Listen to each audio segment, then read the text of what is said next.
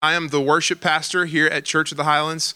And let me just say right off the bat, it is a huge honor to have you here and to be able to host you, just like what Pastor Chris said from the stage this morning. It's just amazing. We, we get to, we're pinching ourselves that we even get to be here. And let me also say that you all are my heroes. I mean, you guys rock because you are, you're holding the banner. You're holding even the weight, maybe the pressure of leading God's people into the throne room, and that is a huge thing. And so let me just say, on behalf of the body of Christ, because sometimes you need to hear it. Sometimes you need to hear that you don't need to hear about what who likes the song or doesn't like the song. You need to hear that you are incredible. I'm so grateful that I get to be counted as one of you, that we get to lead God's people into the presence of God every week, you know? Can we just take a minute and just celebrate what we're doing and really praise God for the opportunity that he's given us? Thank you, Lord. So, hey, so what we're gonna do is I'm gonna introduce this incredible panel behind me, and we're gonna talk nuts and bolts here. So we're gonna, I've got some prepared questions that I'm gonna ask this panel. And then um, and then we're gonna open it up for some open Q and A at the end. So what I would encourage you to do is go ahead and write down the question or the, the um, you know, what something that you might be curious about. We're gonna try to keep it uh, really disciplined to nuts and bolts, okay? So, so there's another app session tomorrow that I highly encourage you attending. It's called, uh, I think it's called uh, Choosing or Creating the Sound of Your Church. That one is gonna focus more on on songwriting, on creative elements. We're focused here on how do we get a team to show up on Sunday morning for sound check at time, on time. Can I get in there? Can I? Hey, we were, oh wow. We were um, we were watching the seven on seven session, and I was like, I'm gonna add that into the worship set tonight. Okay, cool. Hey, so write down your questions, and we're going to get started. I'm going to start by introducing our panel. Here on all the way to my right, we have Stephen Robertson, who's one of the worship pastors at Christ Fellowship in West Palm Beach, but really they're all over South Florida. He's here with us. He's going to be leading worship on the stage uh, tonight, or is it tomorrow morning? Tonight and tomorrow morning. So we're so excited that he's here. Um, and Multi-Site Church, Christ Fellowship is amazing. Um, we've been, I've been watching them for a long time, so it's great to see him here, and he's going to tell you more about his role in just a minute. Next to him is the incomparable Elton Veals, Junior. That's right. Don't forget the Junior. That's right. Elton is the worship pastor at Sozo Church. It's a brand new church plant in like right in the heart of San Francisco. I'm telling you, they're bringing the gospel to probably one of the darkest cities, I mean, honestly, in the, in the nation and maybe in the world, and it, they're just shining bright. He's leading worship in that, uh, in that in that whole environment, and is building an incredible team in the midst of it. Six months old, right? Ish, something like that. Yeah, I play the piano. I don't do math, so, okay. Yeah, same. Um, to my left is Nicole McLean. Nicole, Nicole is one of our worship pastors here at Church of the Highlands, and she is um, just a, a gift from God for our church, and um, and just an amazing worship leader. And she really helps uh, our team, uh, along with some of the other key leaders, uh, look after the, the ladies on our team, deals with a lot of that whole side of the thing. And so she's got some great perspective. We'll hear from her. Next to her is one of my all-time favorites, everybody. The brother can sing. Yes. And I'm just telling you, I want pipes. I want to rip his vocal pipes out of his throat and put them in mine. So Daniel Gonzalez is the worship pastor at Celebration Church in Austin, Texas, an amazing church. Um, and they and um, and he's got his whole team here on the front row, so he can teach them how to do how to do worship better. Okay. Last but certainly not, not least is somebody who means who really means the world to me. And I don't know where we would be as Highlands Worship without uh, Pastor Justin Bradshaw. Yes. Justin is, is one of our uh, worship pastors here, and he looks after our onboarding process. So from the point of, hey, I want to I want to be a part of the worship team, I think I can sing, all the way to uh, serving, like in the case of Nicole, in the case of, you know, where she's actually on stage at an art conference. And so he oversees that whole process. That's the team, okay? Y'all give him a quick hand. Okay. So our heart for this is just to be real practical. And let me just say, you know, in answering the question, how do you build your worship team? Um, there's, you're going to get a lot of different answers. Let me just give you the, the bottom line, is that you can never stop, never stop building your team. So many times as worship, uh, as worship leaders, in fact, I was joking around with Elton earlier, I'm so O C D, I'm C D O. Have you ever heard that saying? Like I'm, I'm so, I kind of have a perfectionist, um, I have a problem with that. And I'm okay, uh, you know, my name's John, yes. And so, so, and I, I bet you that there's a lot of you that are the same way. You have high standards, you know what you want your church to sound like, you know what you want your worship team to look like, what it's gonna, what, what all the people that you want, but, but, um, and it's easy to actually get to that point and then just try to keep it there. So the bottom line, I think you'll hear from the heart of all of these incredible leaders, is that we have to keep, we have to keep growing. We can't stop, because you don't want to get to the point where someday it's, you've got the same group of people and nothing's changed, right? So, okay, so let's dig into our, um, does anybody have anything to add off the top, Daniel? No? Okay, so let's jump into, um, let's jump into some of these prepared questions. So one of the things that we talk about a lot as worship leaders is, how do we get people from, hey, I I, I want to sing, or I play a, a, the piano, how do I get onto the platform? We talk a lot about creating a path to the platform. So here's the first question, and we'll just, whoever wants to jump in first, Elton, that's you. Um, what's your process for adding new members to the team? Like, just blanket statement, how do you get, what what do you, what's your approach? Come to Highlands and steal all their students. Okay. No, um, it's true. Yeah, yeah. Um, I know for us, like it's it's looking a little different for sure. It's, you know, making sure that you're having relationships. Um, my team is comprised of yes Highlands graduates, and then also um, people that I've mentored. And so um, the one thing I can tell you is, like, invest, and not just you know. Um, in the people in your city, but like just invest in the people that are in your life, because you never know like um, what deposits you're going to have. You're never going to know what kind of, um, whose faith you're going to stir. But um, for us, our process looks a little, of course, um, most of you, who's been to Grow?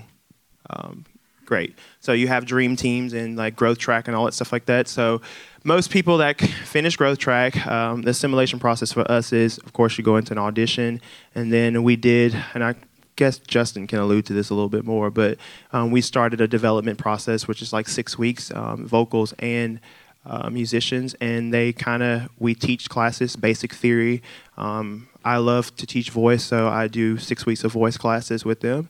And then after that, it's, you know, the faithfulness test. So come to rehearsal, um, show that you can be on time for that. And, you know, like it says in the scripture, if you can be tested with the, excuse me, you can be faithful with the small, you can be um, trusted with the large. And so uh, once we start to see that those people are um, consistent with those things, then they become a part of our sound checks. And then from sound checks, we kind of get them into the, the mix of what a Sunday looks like. And then eventually we start scheduling them for services. But that's changing. That's great. A little so, bit, so. Okay, so let's let's unpack it. I'm just going to stay with you for a little bit. So so a lot of you um, maybe in the same spot that Elton's in. He's actually bivocational, right? Yes. So so what what do you do to make money? So what I do, and what I've what I've done for years, is I'm an oncology nurse, and yeah. so I so you work long shifts. I work very long shifts. So anybody last, in that same spot? You working yeah. working the double job? Come on. Uh, so Bless last you. last Thursday, my schedule was, I get up at six thirty in the morning. I'm on the unit for seven, and I work twelve hours. And then after that, I drive for thirty minutes to get to rehearsals that start at eight thirty, and we crush rehearsals from eight thirty to roughly around like ten thirty. So it's it's a sixteen hour day. Okay, so, so give us give us and you're you're awesome. And there's so many of us here. So give us like some tips on how you do that. You're you you've got a full-time job. You're teaching six weeks of vocal lessons. Yeah. So how what what are some things that you have helped you to do that? Like, because this is all part of building that team. I think it's realized it's learning the art of delegation. Like, I'm so blessed to have team members that I um I trust, and one of them actually here, Kirsten in the back. Like, they keep me they keep me in line, and like, you know, the one thing that I the one thing that God's teaching me, and He taught me this like last um last month, it's be confident in the fact that you are completely incapable of doing it without Christ, um, and you need to be okay with that. But then also um. it's not my sole responsibility to carry the burden. It's my responsibility to have the burden to grow my team, but it's not my sole responsibility to carry it on my own. So know your lane, but then also know how to delegate and allow people to help you. I think as worship pastors and like worship directors, we we feel like we have to do it all, but we can't possibly. I literally cannot do it all. Like, you know, Planning Center and answering all the text messages and, you know, the Zoom, like, you know, Skype sessions that I have to have with my team. I can't do that when I'm starting I Vs and I'm like, you know, the call bell is going off and this person has crapped themselves. I don't know if I can say that here, but yeah, that literally what happens. So it also keeps things into perspective as well too. And so um, it's so great to have team members that like, Hey, they're, they're my errands. Like when my hands are tired and my arms are tired, they can lift my hands and say, guess what? You can't do that, but I can. Yeah. And so have surround yourself with good people and that's trust really, them. That's really great. Thanks, man. Hey, so Daniel, let's come over to you. What is your, what's your, in two minutes, two and a half minutes, what's your process for bringing people on the team? Um, you know, bringing them on, we, we kind of follow a similar process. We have a, um, what we call connection points, our growth track process to kind of plug into the church. And really every weekend we're just pushing, pushing that, get into that process, get into that process. And there they're exposed to the, the vision and mission of the church, but also opportunities to serve. That's where they would in turn, uh, you know, they can sign up an interest in worship and we'll follow up at that point um, to, to do that. And I know we're probably going to talk a little bit more about auditions a little later on and all of that kind of stuff. But really uh, uh, the goal from there for us is as soon as we get a name or as soon as we get something, we reach out um, for many reasons, because they put three different ministries on there and one of the other ministries will snatch them up before yes. we can even reach out. Yes. So if someone that shows interest, um, even, even though they may not have the talent, that you may find that out later, it's always good to just reach out as soon as you can and begin to start a dialogue um, and a conversation. But from that, we pull them into an audition process, and then we pull them into an acclimation process uh, uh, similar to, to Infuse. Um, and that really is kind of their graduation process on onto the platform. So when they audition, they're not auditioning for the worship team. They're auditioning for what we call Accelerate. They're auditioning for that. And based on their that evaluation, they may make it onto the team or or not. That's great. I'm going to come back to that because I think that's a key. That's that's probably the biggest thing that you'll hear from from some of us is that you don't just audition somebody and then put them on the team. I've done that and we've had some bad experiences, you know? Um, and so there's got to be, process is what I'm hearing from Elton. Did you hear the six week, you know, because you're getting to know them, you're getting to hear them. You know, people can put on a good show for an audition, you know, but I think when you build that relationship over time, and that's what that's what you're hearing from Daniel. Stephen, why don't you tell us about Christ Fellowship's approach to that? How how do you guys yeah. approach that whole thing? So Christ Fellowship uh, was a small church in South Florida. I've uh, been serving the community for thirty years. And so I came in six years ago to serve this church. So I'm on a platform I did not build. I am serving uh, um Uh, uh, a family, a, a generational church. And um, so obviously ministry looks a little different.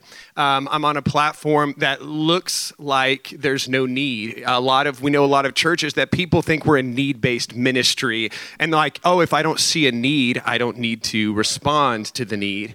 And, and so we have made a decision. And, and now, obviously, as your church grows, it seems like the doorway is a little smaller. And so we've had to blow open a door in a sense. And um, well, can I first just say, I am I'm so thankful for God's anointing that he doesn't see my experience. I'm like looking at this these people and I'm just like so overwhelmed. I'm like, man, this I've gotten, I'm like ready to take notes and things like that. I'm just so thankful for God's anointing that he doesn't see necessarily experience or anything like that, that that he, his anointing is enough to to grow and, and sustain. So, um, so yeah, we've had to bust open a doorway and meet people at, at the very beginning stages. Uh, we know that everyone has a next step, and when people come to our church, uh, we we invite them to their first next step, and we meet them there as a worship team to open the doorway to um, and our Elevate process, which is our um, onboarding process to come in again and audition for this process. And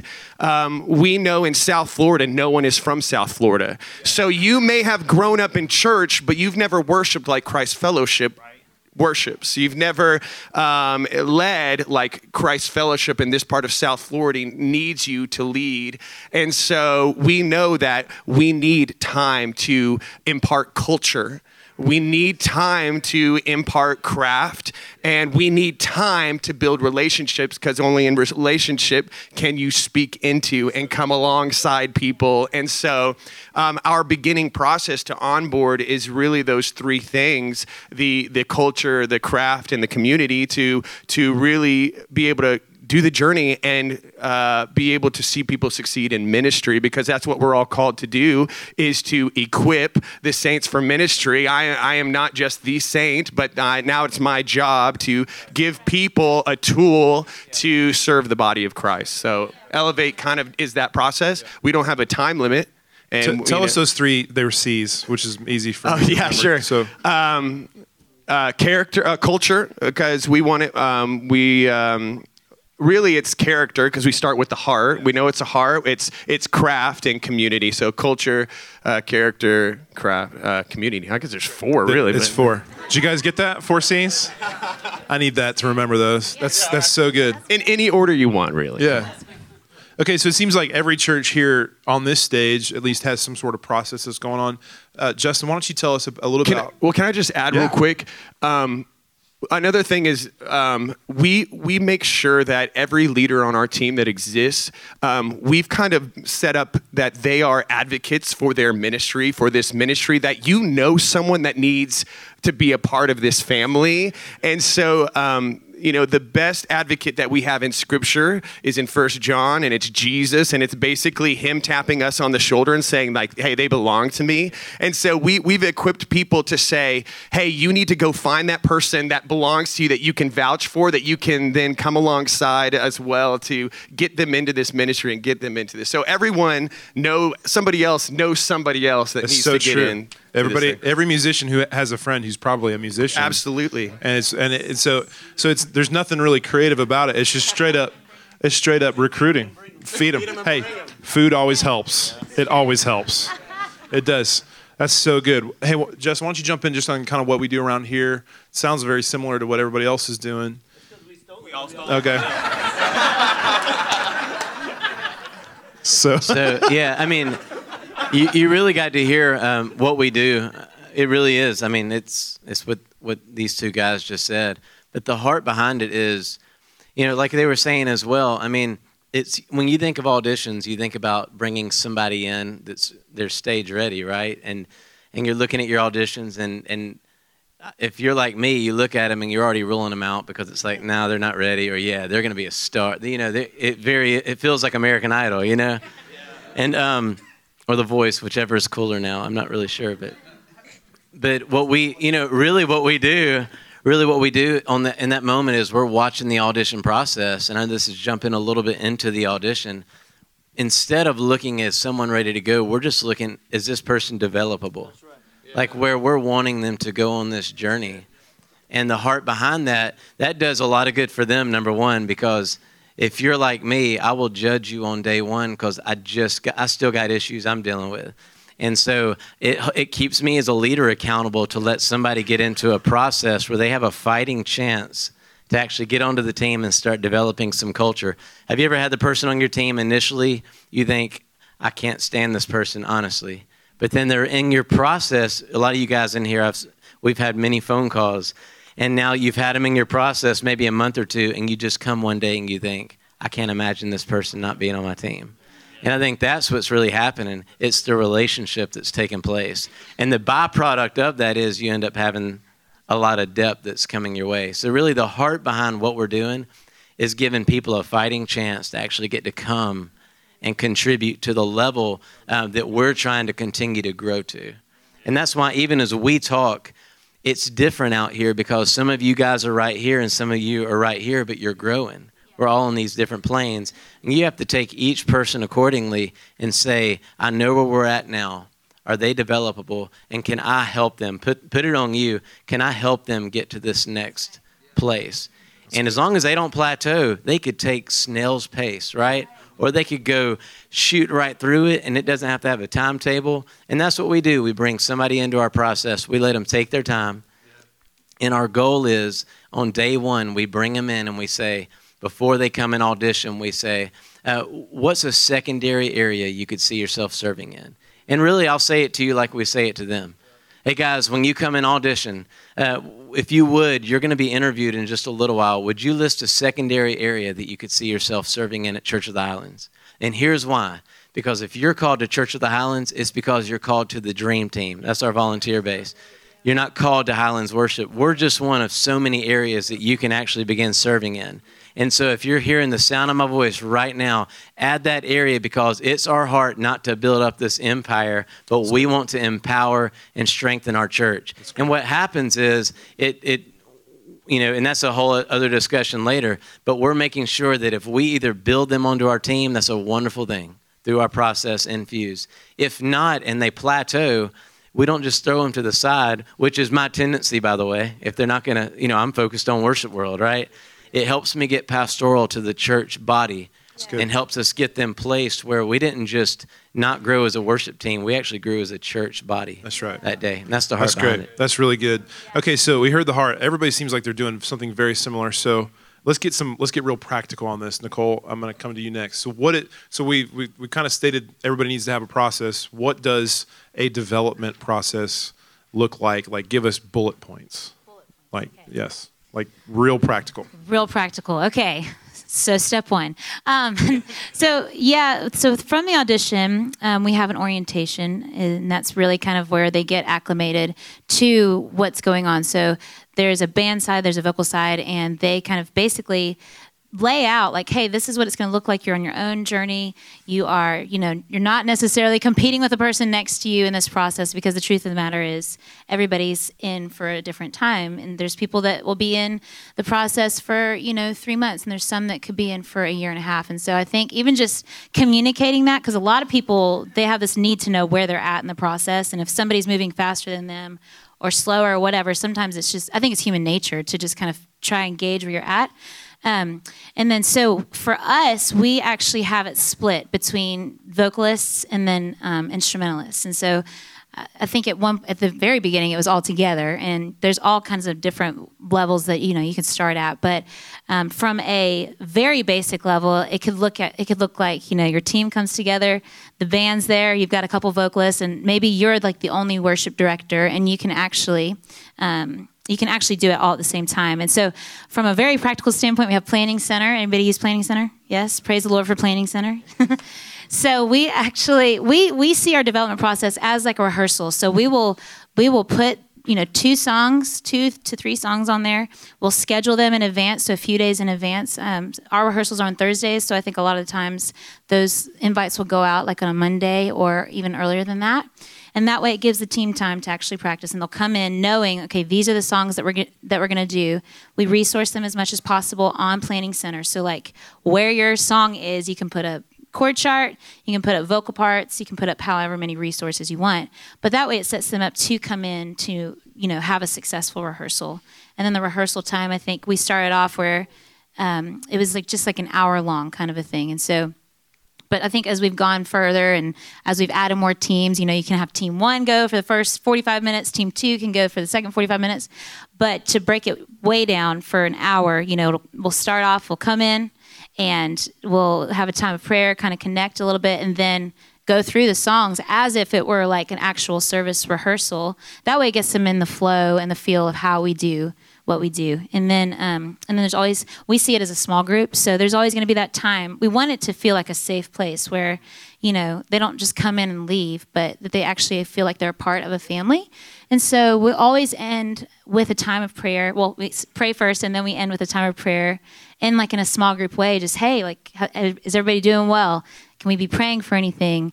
And I think, you know, that, even that, you know, it's, it's It says perfect love casts out all fear. So even that is so huge, where people feel known and where people feel like they have a voice to just be able to connect as well. That's so good. So, so and when we do those songs, we have coaches, right? Tell, yes. Talk about that process or yes. when we're doing those rehearsals. That's right. So as you build your team, um, you know, just I guess probably from a like building your developers. So we call them developers. There's connectors. There's all kinds of little terms, but we'll just stick with developer. So I know Pastor Justin can speak on this a little bit, but the the way that I feel like the best way the developers come alongside you is that you know, you're seeing the person who's going to be there th- at first and who's the last one to leave, right?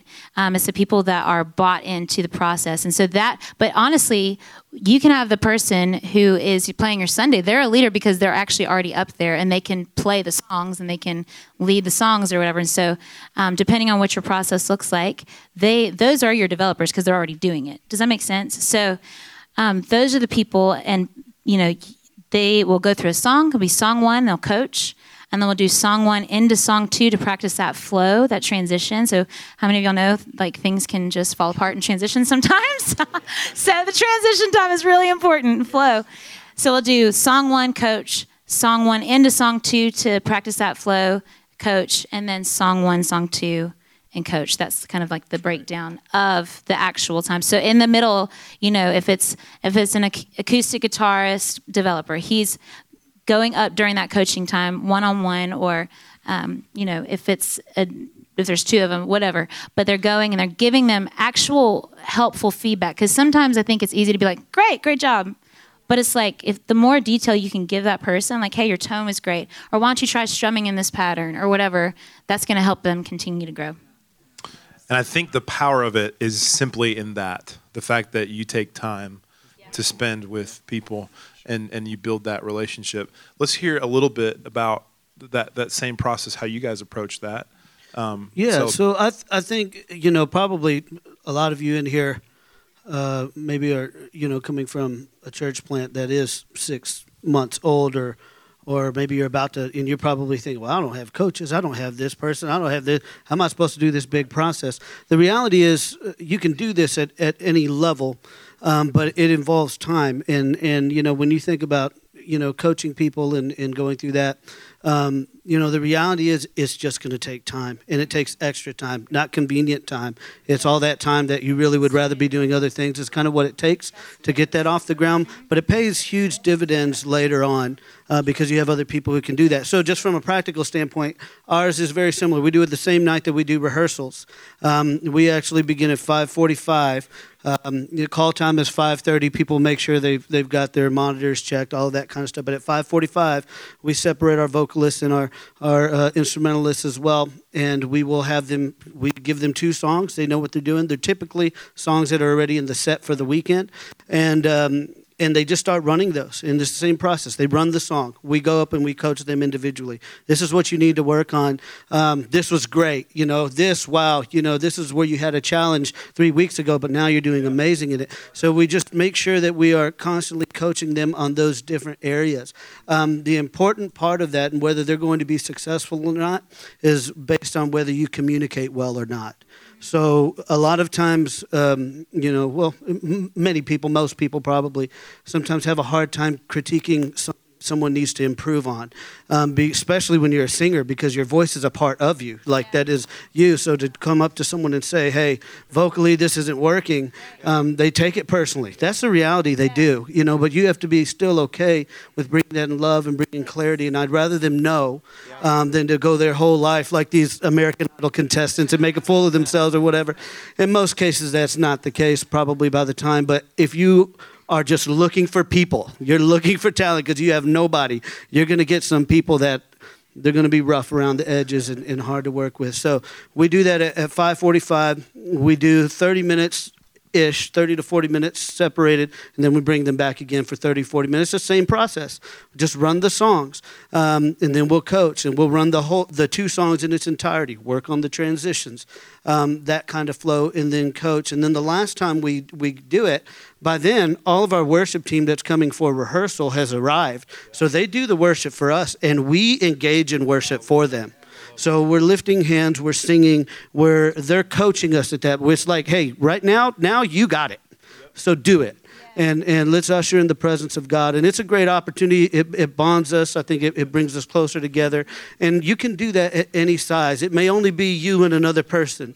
But that's okay. Start there, and then it'll, it'll grow. And I'll, really I'll speak to that. Like like he said, probably a lot of you are probably in my situation where you're like, I'm the only person that's doing the coaching. But like, do the work up front, like, and have patience. Because one thing that, I mean, we probably all know is good musicians attract good musicians. So you want to start a great culture up front so that more people will want to be a part of. It's like, wow, they like they pursue excellence. Like, I want to be a part of that. Um, but give yourself time to allow those things to to happen. So. Okay, great. So, hey, let's let's advance the conversation a little bit. We talked a lot about the process, um, but how, let's let's take a step back from that and give me a snapshot. Um, and Nicole, let's why don't you do it for us, and then each of you guys from your different churches, give us a snapshot of the audition, the actual audition. Okay, which is the thing that we all fear the most, right? So why don't you, uh, Stephen, how about you start? I'll um, stop taking notes for a second. And just kidding. I'm just, I'm totally messing with you. I was, yeah, exactly. Um, so what does it look like at yep. Christ Fellowship? I, I want to, hey, I'm, I signed up for auditions. So th- the crazy thing is you could have, no, so for us, this this last audition process that we just had at the beginning of April, uh, we had about fifty-six people sign up, but in reality, twelve people showed up. Yep. And so the the The, our our engine starts as soon as they sign up. We we want to make it so easy for people to make the effort to come in. Um, so, like you said, the hard work. We're we're starting the hard work there. We are going to make sure that they are resourced so well and they have every opportunity to come in with without any fear, so that they can bring the best representation of who they are as and and the gifting that God has given them. Um, so we we try and open the door there, because we we know in reality that if fifty-six people come up, that's a great number, but potentially only a couple, a handful of people will, will muster up the courage. And so we we reach out, we let them know, thank you for taking giving us taking the courage to sign up. And and so, of course, we we have volunteers ready to uh, receive and host them to as they come in the door, so that we have like a reception for them. We get their information. Uh, we forecast what is about to, what they're about to step into. For a lot of for a lot of the time, it's the first time that people are ever hearing click track. They're ever hearing um, maybe singing um, in a microphone. Um, coming into different styles. And so we're going to let you know exactly what you're going to do, exactly what you're about to hear. Don't be alarmed. Uh, a music director is going to tell you what you're going into and um, exactly what parts we want to hear. We actually, um, if any of you use um, uh, recording software or anything, we record the harmony parts that we want you to sing. And so you have everything that you need. And, and this starts, you know, a month before the audition. And so we, we really want people to be so res- resourced that they have no issues. And so they come into a room, uh, they get on their instrument or a vocal mic. They have a pastor there who's just going to champion them for a little bit, let them know that, hey, you can do this, and here's what's about to happen. Uh, we get a chance to record them uh, the next day. Uh, we have um, a small panel of leaders in our in our church that we trust, we love, pastors, um, vocal d- directors that get to sit in front of some of these auditions. We get to watch them, and immediately, um, we, who knows, you hate waiting for feedback. If you're getting feedback, you hate waiting for it. Um, we have a deadline to give feedback immediately, um, not only with um, our yeses, but with our noes, which is the harder one, right? And that, that's a hard phone call to make. And yes, it's always a phone call, but it always comes with love and grace. Um, it also comes um, with opportunity. Um, we have partnered with nearby studios um, that we say, hey, we we love these people in our church, and we have partnered with these studios. Hey, if you want to get better at this, this, and this, this is the person, this is the teacher for you. We love these people, and we love you enough to say, hey, this is this is where our church is going, and we think that if you build up these areas, we can let you in. Because again, we're not a music school by any means. We we are training culture and craft and what's happening on the platform. I want to go be a part of y'all's church. Like, um, for us, it's like I said, it's a little different. Um, it's one-on-one. Like I know, like I don't know if there's, you know, anybody in here who's ever like sung competitively, meaning that you're auditioning all the time. Um, it's super stressful. So what I try to do is I try to take diffuse that. You know, um, it's usually one-on-one um, or with me and one of my um, uh, people from the vocal team, if it's a girl. And so it's just me, piano, and them. And so I, you know, just, I want to have conversation. Like, I want to start that relationship um, right then and there. And so um, it's usually a song that we'll probably send it out um, usually a week before. Um, and it's a song that I can, that displays their vocal ability. Like, I want to hear your low register. I want to hear what you can do with your mids and your high. I want to hear that in the entire song. And so, um, and then the, like the decision process, I, I like to give feedback right then and there. Um, and I think that just has to do with my anxiety more than anything. Like, I, I know they're anxious with like figuring out like what, hey, how did I do? And then also I'm anxious, like, especially if it's a no, it's like, I don't want to have to wait and think about what I'm have to tell them. Like, I just want to get it out the way right then and there. And I'm just a cut it, you know, I'm just a shoot it to me straight guy anyway. So I want to, you know, do that as well. And so, um, and then afterwards, like it's, it's you have to use the, the discernment of the Holy Spirit. Like, if there's somebody who I know that they, you know, they have a good voice, but like, they're just like super nervous and they're overcome with like, you know, anxiety. Like, I try to be a little bit compassionate with that. It's not, you know, hey, um, go take voice lessons. Go, yeah, can't talk yeah. today. Go take voice lessons or whatever. It's like, okay, maybe God wants me to put a little bit more time in this. Maybe God wants me to invest in this. And so, like, it may be, okay, once a month, I'm going to meet with you and I'm going to work with you with your voice. So it's just, it changes drastically, but then it's also, um, you know, you just got to roll with the punches for us, I know. That's good. You want to tell our process real quick? Yes, it's pretty similar. Yeah, so I'm like, yeah, well, okay. um, yeah, so step four is where we kind of gather those people that are interested in worship and have a heart to do that. And so very similarly, we um, we reach out to them immediately. They come with um, having all the resources given to them at step four. So um, everybody's familiar with the growth track. So We we give them all the resources. They come. Um, we have it split up. So we have vocals in one room, band in another room. The band, we supply them with keys, um, amps, and then a drum set. And then if they play a guitar, whether it's electric or acoustic, they bring that with them. We tell them that at step four. We tell them the same thing. We tell them about click track, all that kind of stuff. We give them all the resources, chord charts. And then vocals, we um, have a separate room where it's just an a- Ableton. Anybody use Ableton? Yes, praise the Lord for Ableton. So we use, we use Ableton, and um, we run the tracks with that, and they have... Hello? Oh, wow, that was fun. Cool. So we uh, we have three people that are normally, two to three people in the room. So there's one person that's observing, there's one person that's taking the video, and same thing. We just get back in touch with them as soon as possible. And for vocals, I know that we are looking for pitch, tone, and um, harmony. So that's just three things to think through because, you know, pitch, obviously we want people to kind of stay on pitch. um, tone is the blendability, and then we do a ton of harmonizing. And there's some people who come in that have a great voice that have no idea how to harmonize. Yeah. And so it, that's a really good point to be like, hey, okay, you know, if you if you can't harmonize, why don't you take the next couple months? We have an open door policy where we normally say, go take a few months. A lot of times it's like six months, but go work on that, come back, and we'd love to work with you. But it's all kind of discernment as well. That's really good. That's good.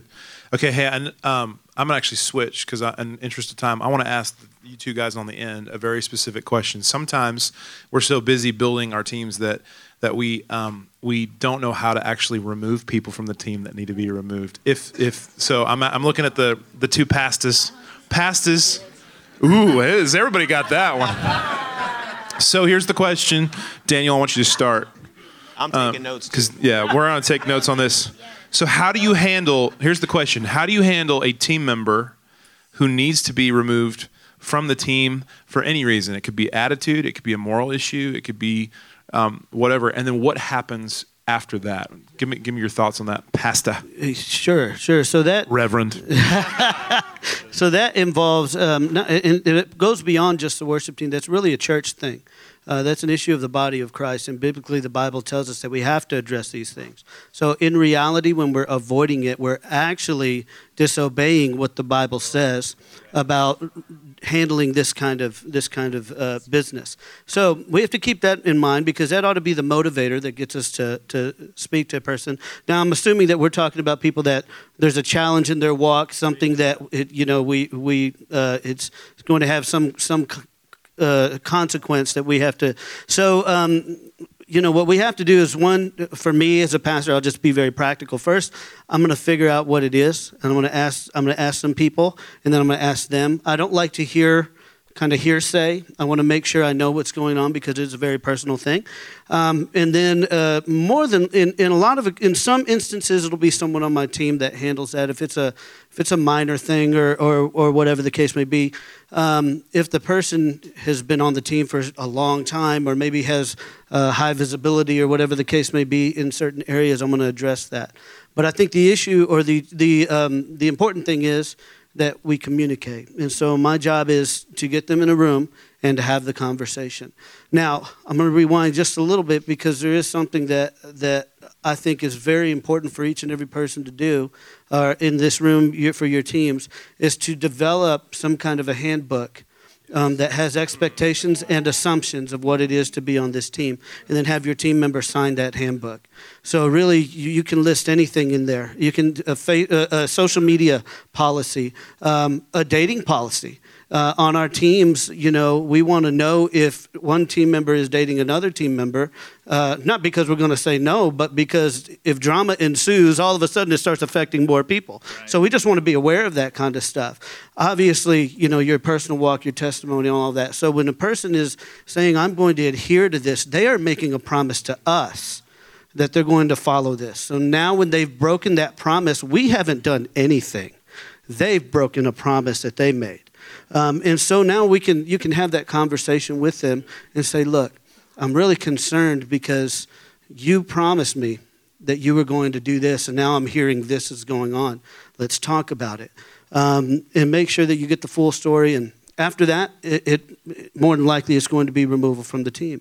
Um, we're going to let them know that, you know, you're not going to be singing, you're not going to be playing on the platform anymore, but we're also going to put them in Christian coaching. We're also going to put them in another channel of our church so they can find some uh, restoration and overcome this area in their life. It's, it's. I mean, really, we know that they can find victory. We have had people that have been on our team that have had full-blown affairs that we were able to walk through restoration and then come back to the team at some point in the future. Now, there's not a hard number for that. We have to really just be led by the people that are surrounding them in accountability.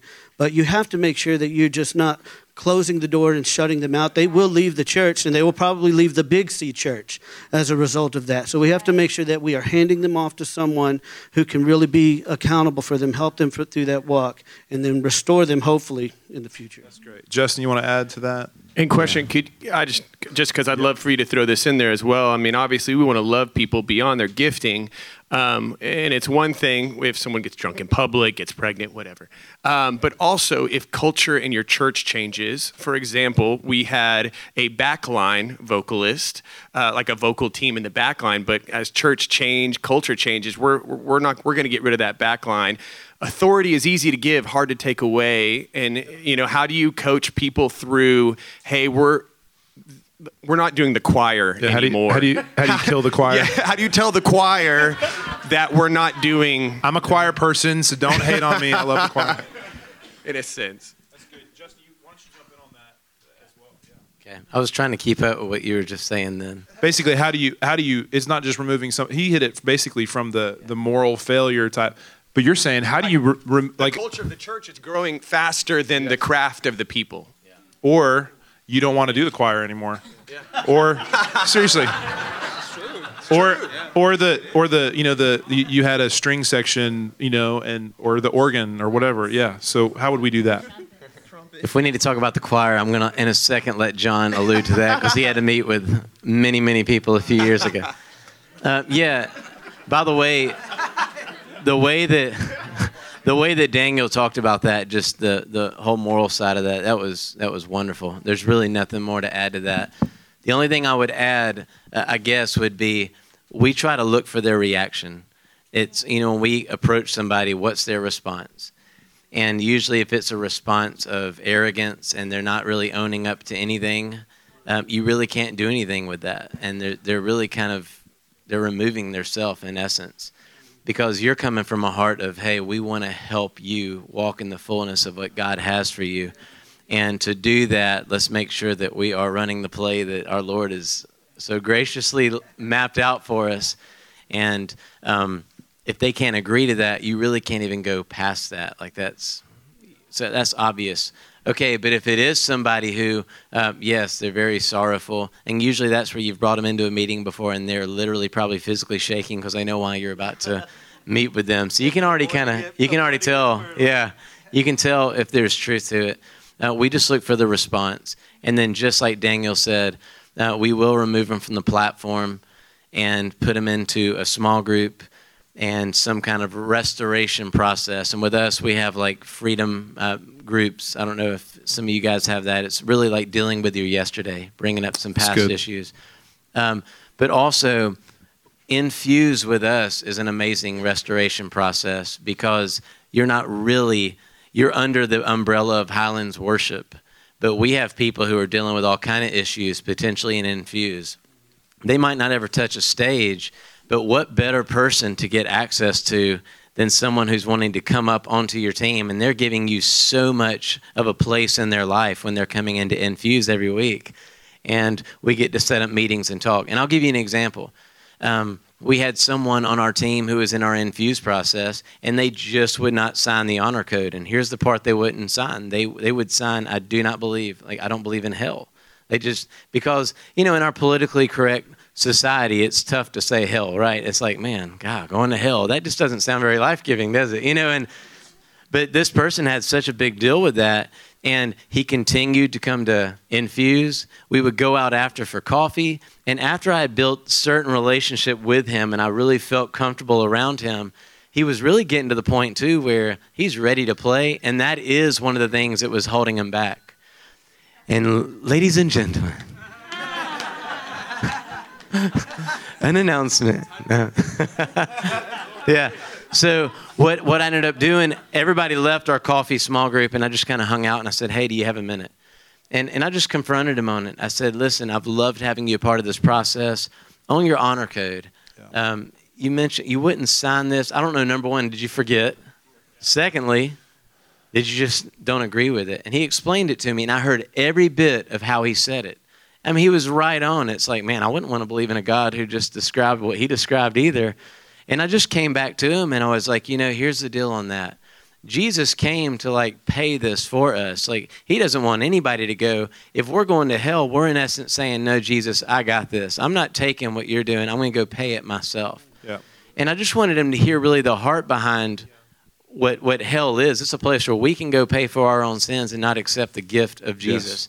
And by describing it to him and letting him hear really the love of our God, his eyes just right in front of me just kind of, that's good. He said, okay, I've, I've never heard it like that before. And we talked again, and he came back. He said, let me sign that honor code. And that's just an example of even using the infused process, or your, I'm sorry, your development process is a way to gain that access to him. You're protecting your stage, but at the same time, you're still raising up people and getting them deeper in their relationship. That's really good. With Jesus. Yeah, that's good.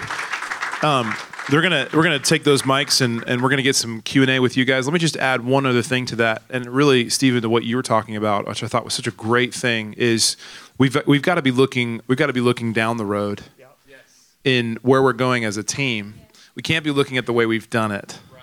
And and actually, things are changing. I heard a statistic somewhere that organizations used to change every um, used to change every ten years with little two-year increments. But now it's they're changing massively every two years. And I think that's happening with our team too. And so um, and there's a there's a blog that I always talk about. It's Hillsong. It's their blog, but it's fantastic. Um, and there was like twenty-five confessions of a worship team, and the one I always quote. I don't know what number it is. Go go Google it and you'll find it. They have this statement that they say, we are a generational team who steps aside to let others through. I thought that was so good. So I'm kind of, you know, I'm on the on our team, I'm kind of becoming, I've got a lot of gray hair coming in my beard, you know, which I'm kind of proud of. But I've got to learn how to let go of that stuff. So I have to exhibit it first. If, I, if we're going to make a change, like if, if we're really not going to do the choir, I need to be okay with us not doing the choir first. Share the vision of why we're doing it, and I think that really makes a big difference. So, okay, hey, let's let's get as many questions as we possibly can. So let me ask you something. Thank you. We got the first one right there. Keep your question as brief as possible, okay? Got it? We good? I know we're all like musicians and we, we like to write, but let's not do that right now. Let's just get to the question. Go for it. What do you do if you've inherited some, say, vocalist that may not pass through your infuse or your process, audition process, but you didn't get to audition them? Yep. So it would have been a no for you, but they're already on the team, so what, what do you do with that?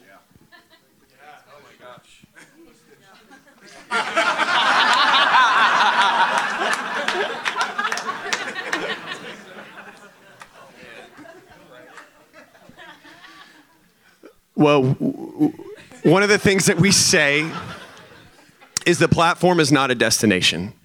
Um, so the platform is is never something that, that's that's not our landing point. That's not where we want people to stay. And um So along the lines of relationship and coming alongside people, I, I do invite people back into our development process. Um, I I I want to pair them up with um, the right people, and then if the I mean if the conversation, if the honest conversation uh, needs to happen, um, I've only ever ha- I've only had to do that once at, at my location. Um, the, the, because I'm I'm a I'm a co-director of a worship ministry, but I'm also a pastor at my campus, which is kind of significant because anything we make, any like decisions we make at the ten thousand foot level, also affects me at the ten foot level with people. And so, you know, if I give work campus worship pastors something that they have to do and get messy, because we know that people dealing with people is very messy, and so um, I have to do that, put that on myself as well, and so I'll have to come along. Alongside people, and I mean, ultimately, the conversation. We know that people are not their gift, and so we have to remind people that, hey, you are not your gift, and um, we love you alongside to enough to come alongside you and help you get into a ministry that is going to help you impact, because ultimately, you're going to be. That's great. Let me just add on. It's beautiful. Let me just say, don't be scared to just be honest with people. Say, hey, you know what? We're going to grow this team. And that may mean that you're going to have to give up some spots or some, some services to let others grow. That's good. Fantastic. If I can just add real quick, and figuring out their other gifts, their other passions. I'll give you just a really brief example. We had a lady on our team, just she was she was it, like back in the sixties, you know what I mean? but but now she's not it anymore, right? But you want to talk about one of the most profound, prophetic, yes, spiritual leaders right. on, on our team. So we began to talk about, okay, how can you how can you help us on the team? And when we had this conversation, we removed our choir too. We kind of disbanded that same similar kind of approach. And she was one of the conversations to have um, because that was really going to be her. That was kind of her way out, you know, because it wasn't going to work in terms of the platform. So my question was, would you be willing? When I have challenges, in particular, you know, with maybe some struggles that women are having on the team, can I bring them to you? Can you help them? Can you continue to be a part of the team by helping us, you know, counsel women, by helping us encourage women? And and oftentimes, you know, she's in our church, she's our biggest supporter, but we also will give her uh, these women to help kind of walk them through. And so that's been a huge blessing to our team. Not every situation will work out that way, but find some other things that where maybe they can contribute. You don't have to necessarily just sing or just play to be on our team. There's other things that you can do to be a part of that this ministry. And just something real small is that people are not their gifts, but they do have gifts, you know? And so um, fig- figuring out like, okay, they're a ten in something. We talk about this a lot. It's like, they are a ten in something, you know? And so that conversation, rather than it being like this, oh, kind of scary conversations, actually like, okay, Holy Spirit, what are you going to unlock here in this conversation? And the person, you know, that it could be that one who's connecting with a lot of people. If it actually is maybe, um, you know, a change on the dream team, they might be the most amazing greeter. You know, you have no idea. Um, but trying to, rather than being like, oh gosh, I'm so scared to have this conversation, but really just like, okay, what are we unlocking? Because this gift was awesome in this season. So what gift is about to unlock in this new season? So. Just to tag on what she's saying, like as a like as a worship pastor or director, you want to pastor people through those moments. Everything that they're saying, you want to pastor people through those moments. And they may not understand or receive, you know, the criticism or whatever, but one thing that they will receive is grace. We always say that in our church, extend the grace that one day you hope you will never need. So, yeah. That's good. Let's go over here. Somebody get Zuriel's attention right here, okay? And we'll come back to you. Yes, sir. Hi, I'm Ray Ford from Kentucky, hashtag Big Blue Nation. Uh, uh, I'm a drummer for Living Waters Church in Shelbyville, Kentucky. Uh, you guys mentioned Planning Center. Uh, you know, this is just brief. I just wanted just a little bit more information about that. Uh, we use some certain softwares, but Plan- yeah, uh, planning's all answer to. Yeah. Planning uh, Center is is going to be the most amazing thing you've yes. ever experienced. It's basically everything. You can you can you can upload resources. You can schedule people. You can um, calendar people, email, email people. It, I mean, not even I'll, have a conversation with people. You don't even have to talk to them. How about this? How about you come up here right afterwards, and I'll show you what it looks like. Okay, does that sound Thanks. good? Okay, over here. Where, oh, cool. Okay, cool. Yep. Yeah, go for it. You got it. Sure. Yep. Cool. My name is Nathan Montgomery. I'm from Rock City Church in Columbus, Ohio. Um, with being a multi-site church, I just have some questions for you guys. Um, how do you rotate your teams, or do you rotate your teams through your campuses, or are they campus-based worship teams? Um We um, we really let the campus be its own team. Okay. So now we do have we do have folks that we send everywhere. Sure. Um, you know, inevitably somebody's going to get sick. So, yeah. but we really try to keep the each location have its team. I'm sure that's the way it is with yeah. Christ Fellowship. Cool. Yep, cool. That's great. Okay, over here, where are we at over here? Yeah, hey. Yeah, hi. Um, a church plant two years in, um, very small town, Niles, Michigan, and was wondering, uh, do we go with the five to six band, full sound, but you're paying people and their hearts are not in it? Or do we settle on the two-piece band, uh, drummer and vocal, uh, sorry, drummer and piano, when um, their hearts are all in it, but it's just a two-piece? And yeah, people are being paid, but their hearts are not in it. They sound amazing, but their hearts are not in it. You gotta go with the vision and the heart of the house. And if those people don't have the vision and the heart of the house, I, I always have to say, like, I have to be completely comfortable to know that if it's just me and the keys, that's got that's enough. It's enough, because it's not on, it's not on our gift, it's not on our talent, anyways. You want to create and cultivate a space where God's presence can be more um, glorified. So, yeah. There's, there's a, I mean, and and there are resources to make your sound full, more full. I mean, multi-tracks and people like that.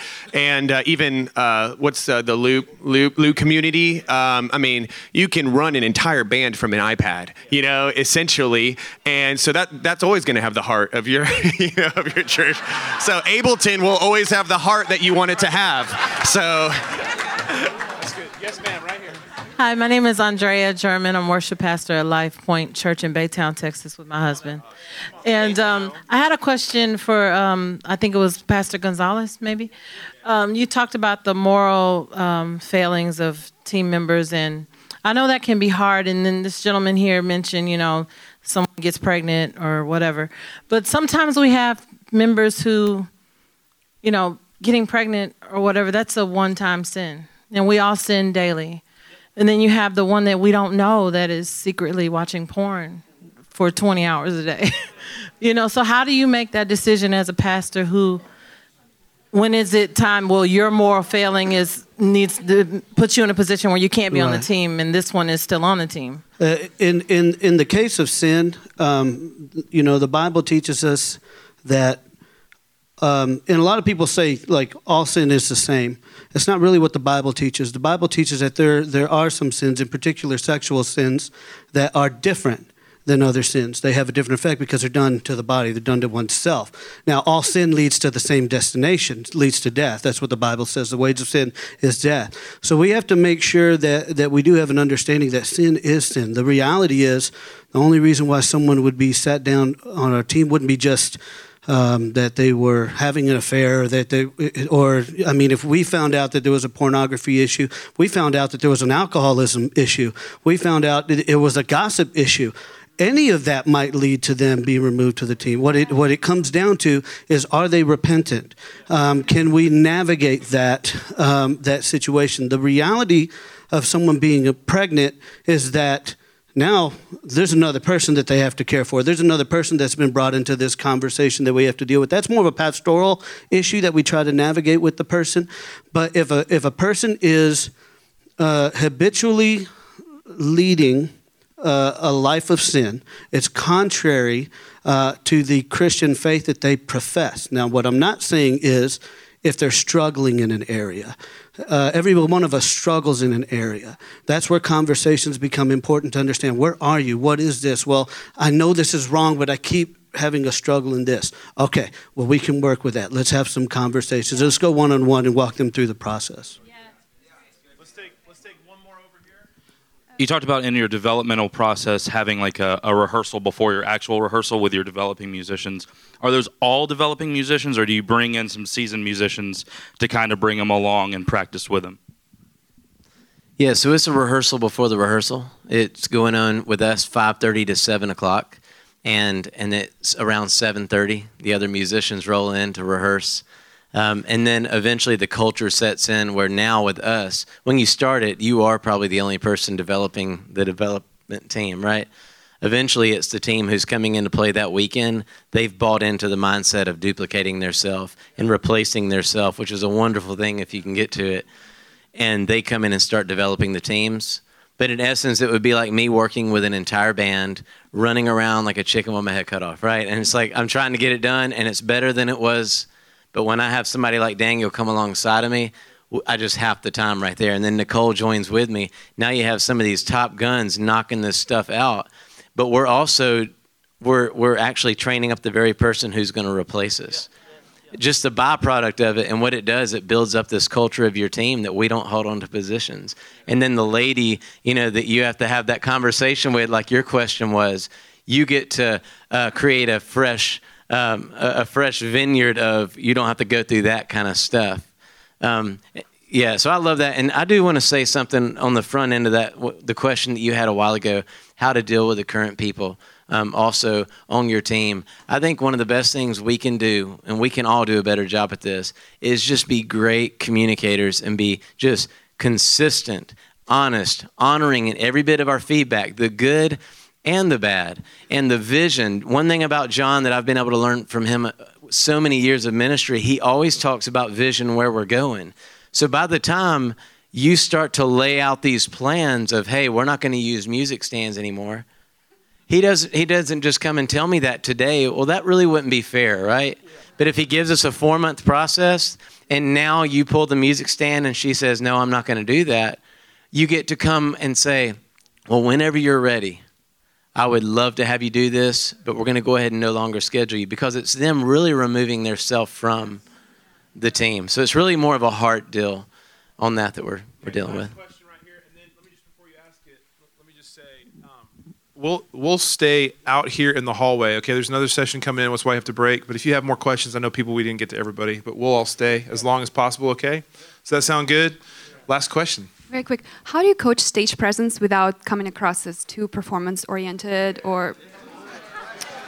I mean, it's necessary, but if you go into like, you know, open your eyes, do that, raise your hand here, you know, then... They get nervous. Okay. Um, just real quick, I think, yes, a video. If you can get, a, if you can have somebody take a video, self-awareness is everything. So somebody might not even realize that they're doing that with their hand, but when they see it, they're like, oh, okay. Because they're literally the talons, right? Um, so, yeah. Yeah, exactly. What? It's getting crazy. Okay. I don't know what's going on anymore, but um, exactly. They will feel what we all just felt when they see that in themselves. But um, but a video is a really easy thing. And then, because a lot of times we're, our, you know, we're our biggest self-critics a lot of times, but you won't have to say anything. But like having a video, playing it back with them, you know, one-on-one, just be like, okay, what do you see? What do you sense here? And then that's actually a way for you to be able to. Okay. I, I, I just want to know. Um, we we tell people from the get-go, because again, we we are we are a church from people from all different types of church. So some people are from Wayne's church, and then some people are from, you know, Reverend Bob's church, and and so we tell people that, like, even whether they whether they need to whether they need to pull back or push forward is actually an act of worship. So so sometimes me disregarding my preference, like s- subduing some of my preferences, that's an act of worship. also, birds are the fe- same feather flock together. So they're watching you. So as your, right. your leaders, so like they usually do what they've seen done already. And so, and then just reminding people that we don't want to be a distraction. Like we want to make sure that we're glorifying God and not taking away from that. So I wish we could talk for another hour, but we gotta we gotta move. Would you please thank these incredible panelists? Real quick, real quick before you leave. Hey, panel, stretch out your hands to these folks. Let me pray for you. God, I thank you for every worship leader, for every team member, God, for every person that's faithfully serving in their church. And in the name of Jesus, I just place a blessing on them. God, I pray that their the anointing on their life, the anointing on their church would be more. God, that this new songs would come, that new team members would come. God, that they'd meet you every Sunday. We love you. Bless these incredible people in the name of Jesus. And everybody said, amen. Amen. We love you guys. We'll be hanging out in the hallway. Let's go ahead and clear it so that we can get ready for the next session. Thank you.